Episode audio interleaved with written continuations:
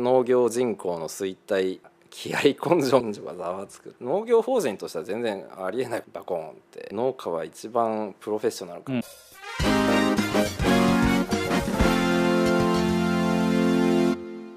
皆さんこんにちは。西野未来ようこそ。前回に引き続きお話をお伺いしていきたいと思います。前半の最後の方で、まあ、農業っていうことにおいては、まあ、一貫して人手不足なのかなっていうのは多分否めないと思うんですけど、その中である程度確立してるよねっていうのがあるっていうお話で、ヤンキーっていうお話がちょっと キーワードがちらっと出ましたけどもその辺からお伺いしていきたいなと思うんですけど職業としての農業っていう選択って仕事の選択肢がある中でなかなか取りづらいですよね。まあそれはそうだと思います。相当きついですし体力的にも。時間だって基本太陽が上がったら仕事ですし、沈ん。だら終わりですけど、自然相手のビはいから一般的なサラリーマンとは当然全然違います、それも一つあっての農業人口の衰退っていうのも一つあると思うんですね、就農者を増やすっていうことを考えた時に、その属性としてどこがマッチングが合うかっていうことを先に考えたんで、なんかマーケティングっぽいですね。農業募集ってやったらもうまず来ない、うん、まあそうですよね。それは来ないですわそれは。そう考えた時にどこが合うかっていったらやっぱりまずそれなりの基礎体力が必要です、うんうんうん気合根性みたいなやっぱりあってそういうことを考えると、いわゆる元ヤンキーの方っていうのはマッチングはいいんじゃないかなっていうふうに思ってその募集を開始した経緯がありましたね。はいはいはい、実際に今やったところ外来ましたね。あそうですか、えー、すごい来ましたね。まあ、暴走族ってありますね、うんはい、一つの団体ごととかですね。えー、そうなんですか。応募とかあったですし。まあ、一応元なんですけど、えー、もちろんもちろんもちろん。現役の方が来ちゃったりとか。それはそうですよ、ね、そういうのは怖いからやめてね。とかまあ厳選させていただいて、うんうん、で採用させてもらった時にやっぱりすごく良かったですね。あそうです今も頑張ってくれてますけどさまざまな指示に対しても的確に、うん、あの遂行してくれますし、うんうん、彼らは彼らでこれからどうやって職業としてやっていくかっていうのはなかなかまあ、そういうレッテルが貼られてるっていうのはそれは彼らの自業自得であるんですけどそういうところに対して一つの選択肢を提示できたかなとは思いますね。永山さんとしてはそういう人たちをターゲットとして募集したわけじゃないですか、はいはい、ある程度、はい、どういうことを書くとそういう人たちに来ていただけ？る なんか。もっとヤンキー募集とももう書きました。もうストレートですか？もう。はいそのパンチパーマ優遇とかですね 書いた、うん、あそうなんですね、ね、うん、そうするとまあそれもメディアが食いつくだろうなっていう算段はありますあなるほど。でまあやっぱり取り上げられてそこからですね一気に応募がちなみにそれもプレスリリース流したりしたんですか？こういう募集しましたみたいな。流しましたね。流したらなんかねあアベマ t v とかなんかその辺がこうあの アベマ TV ですか。あでもまあキー局も結構来ましたよ。それ分かってもらうためにちゃんと発信してるかどうかですよね。人が足りないからっていうことで言えば本当困ってるから猫の手でも借りたい元ヤンでもいいから来てほしいっていうのは。誰しもがね困った気持ちであるんでしょうけど逆手に取るっていうか、メディアに分かってもらったら多分めちゃめちゃ面白いだろうなっていうのが普通ほら思わないじゃないですか。もう本当困ってたら、そこまで。うんうんうんその辺がなんかさすが永山さんだなともしかしたらその元ヤンキー募集だけでも弱かったのかもしれないんですけど、うん、真剣に募集してるっていうことと、うんうんうん、タトゥー OK シール NG とか書いてたんですよ。いやその一文多分いらないんですよ、うん、僕は多分メディアがそういうとこ食いつくのはなんとなくは理解してたっていうそういうこの伏線は散りばめてはいましたね。おかげですごいびっしりの人も来ましたけどね、結構継続性はやっぱあるっていうありますね。ありますし。人手がもう十分なはいはいはいはいはい。もちろんもちろんそうですけどね。回転率のいい小松菜作ってて土地もいいっていうことなんで作るっていうことに関してはもう人もいらっしゃるからそんなにある意味大変じゃないと思うんですよ。大きい土地でいっぱい作るけど天気を過ぎちゃうといっぱいできすぎちゃって売り切れないとかね、うんうん、で廃棄してるとかっていうことも、まあ、あるんですけども17ヘクタール？結構できますよね。だって年間で6回転とすごい量で取れますよね、うん、販路の確保っていうのは取り組む時に一番重要なファクターとして考えてたかもしれないですね。最初に作ったものをちゃんと売り切るみたいな。売り先ありきですね。売り先ありきで生産するっていうのはもう絶対的でしたけどでも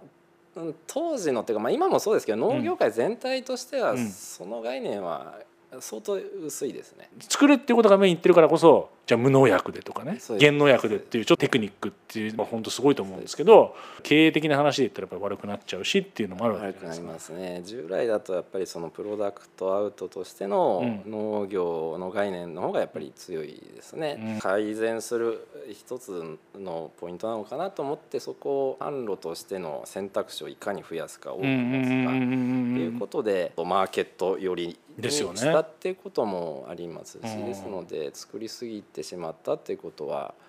まあまずないですね。それだけ販路あるってことですよねちゃんと。ありますね。うん、物はいいのは当たり前だけどちゃんと販路を考えてそれで作りに行ってるっていうで売り切るっていうことをちゃんと目指してるってことですよね。メタル効かせるっていうこと以外に他に何か工夫されてることってあるんですか？農業生産者とは別の取り組みはまあやってますね。曲を作って、うん、その曲自体の評価も割と多くいいいい曲ですねっていう評価いただくんですメタルファンにしては。はいはいはいはい、メタルという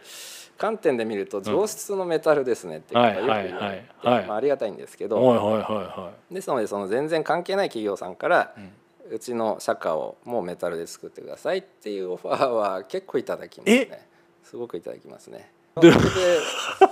でいいんですか？いやいやいやいやそれ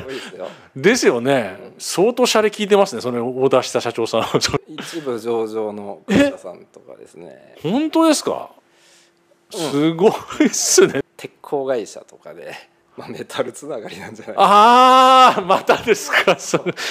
定はしていなかったですけど。だってそういう曲も iTune 含めいろんなところに出して、その企業さんは企業さんでそれをリリースしてくれてまた多くの人が聞いてくれて、それがまあダウンロードされて、っていうのも割と大きな収益源になってきたりとか、えー、あとそれこそグッズも作ってます農業法人としては全然ありえないことなんですけど、その T シャツも無農薬でやってるわけで、えー、マーケットっていうことを考えて量を作るのであれば、農薬はある程度必要と思ってますしその農薬が悪とも思ってないんですよ、まあ、農薬の技術からする、うんうん、無農薬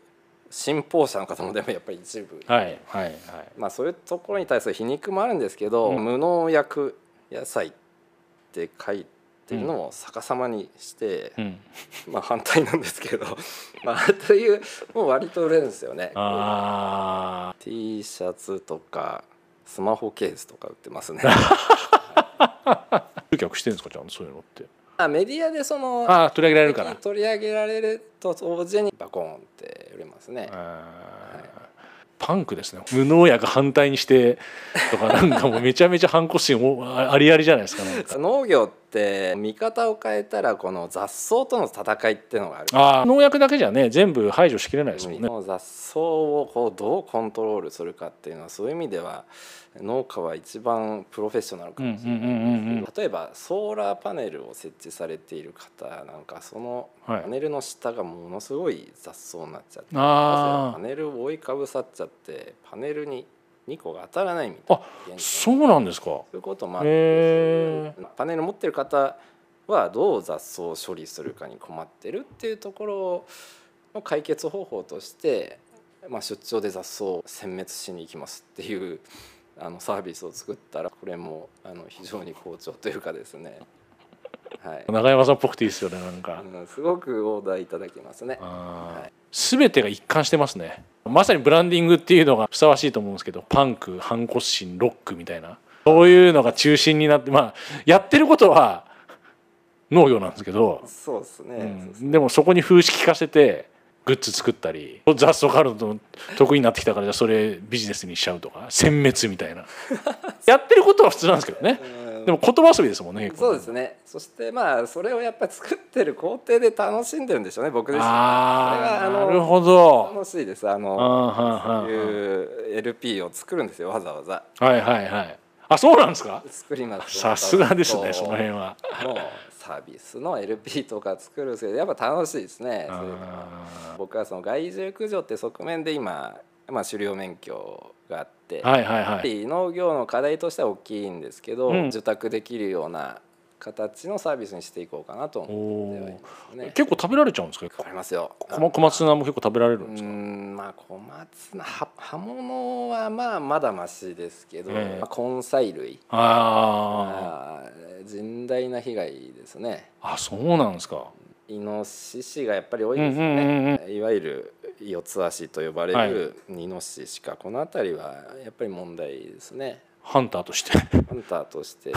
山にこもり。昔ネットショップ送検作った人とは思えないですけど。重所持免許はまあ当然必要なんですけど、うん、公安管轄で、うんうん、試験受かったから取れるなんてもうそんな簡単じゃないんですよ、えー、身辺調査ってのがあはいはいはい、ご近所さん5軒ぐらいに聞きに回るんですね。そこの永山さんって変な人じゃないですよねみたいなでもそれ聞かれた方は別に何の調査か分かんないから公安の人間が来て、うん。あそこの中山さん変な人じゃないですよねって聞かれたらそれはびっくりするわけです。そうですよね。なんかなんかしたの？みたいな。そういうことで、身辺調査の後はまあ近所がざわつくということが近所さんに何をしたんですかっていうのは、いやいやまあこういう理由で銃をっていうことなんですけど、まあそれだけなかなかこう取るのに難しいんですけどね。地域のためになるわけですからねそれは。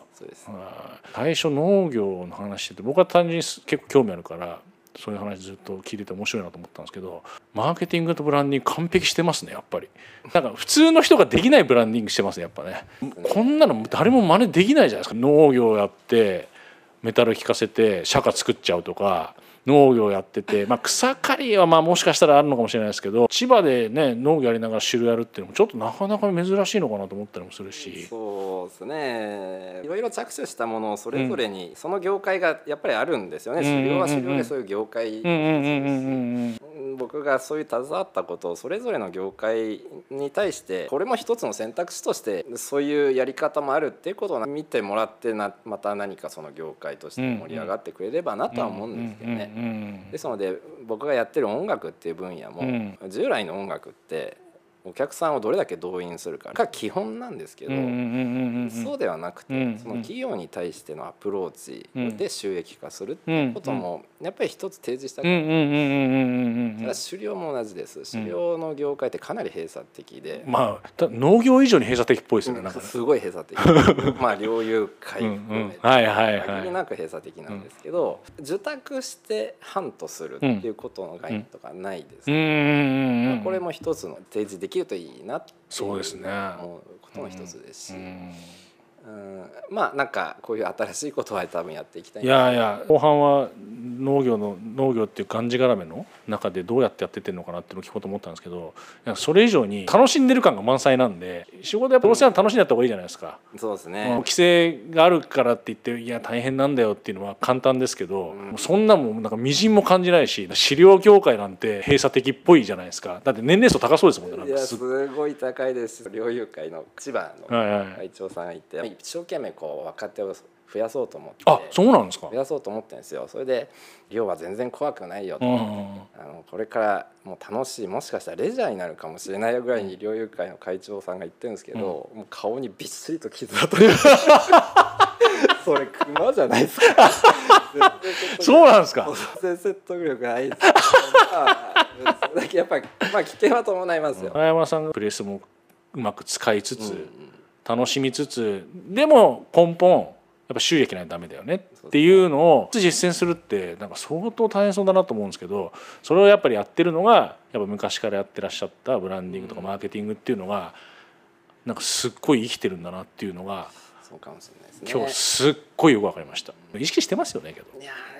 うんまあでもすすげえ意識とあでもそれが楽しい方向なんですか。楽しいっていう方向に行ってっていうことは無意識に多分やってるってことなんですね多分楽しくやってますね。もうちょっと終わっちゃいましたけどそのチョウザメの養殖とかも結構夢あったんですよ、ね、そうですよね。チョウザメの養殖やってらっしゃいましたもんね。そうそう。ああいうのもまあ楽しかったですね。全てが成功するわけじゃないのでね、やっぱりやってみないと分かんないっていう部分もこの視聴者の方々に多分すごい勉強になったんじゃないかなと改めて思いました。なかなかない貴重な 話をお伺いさせていただきましてどうもありがとうございました。ありがとうございました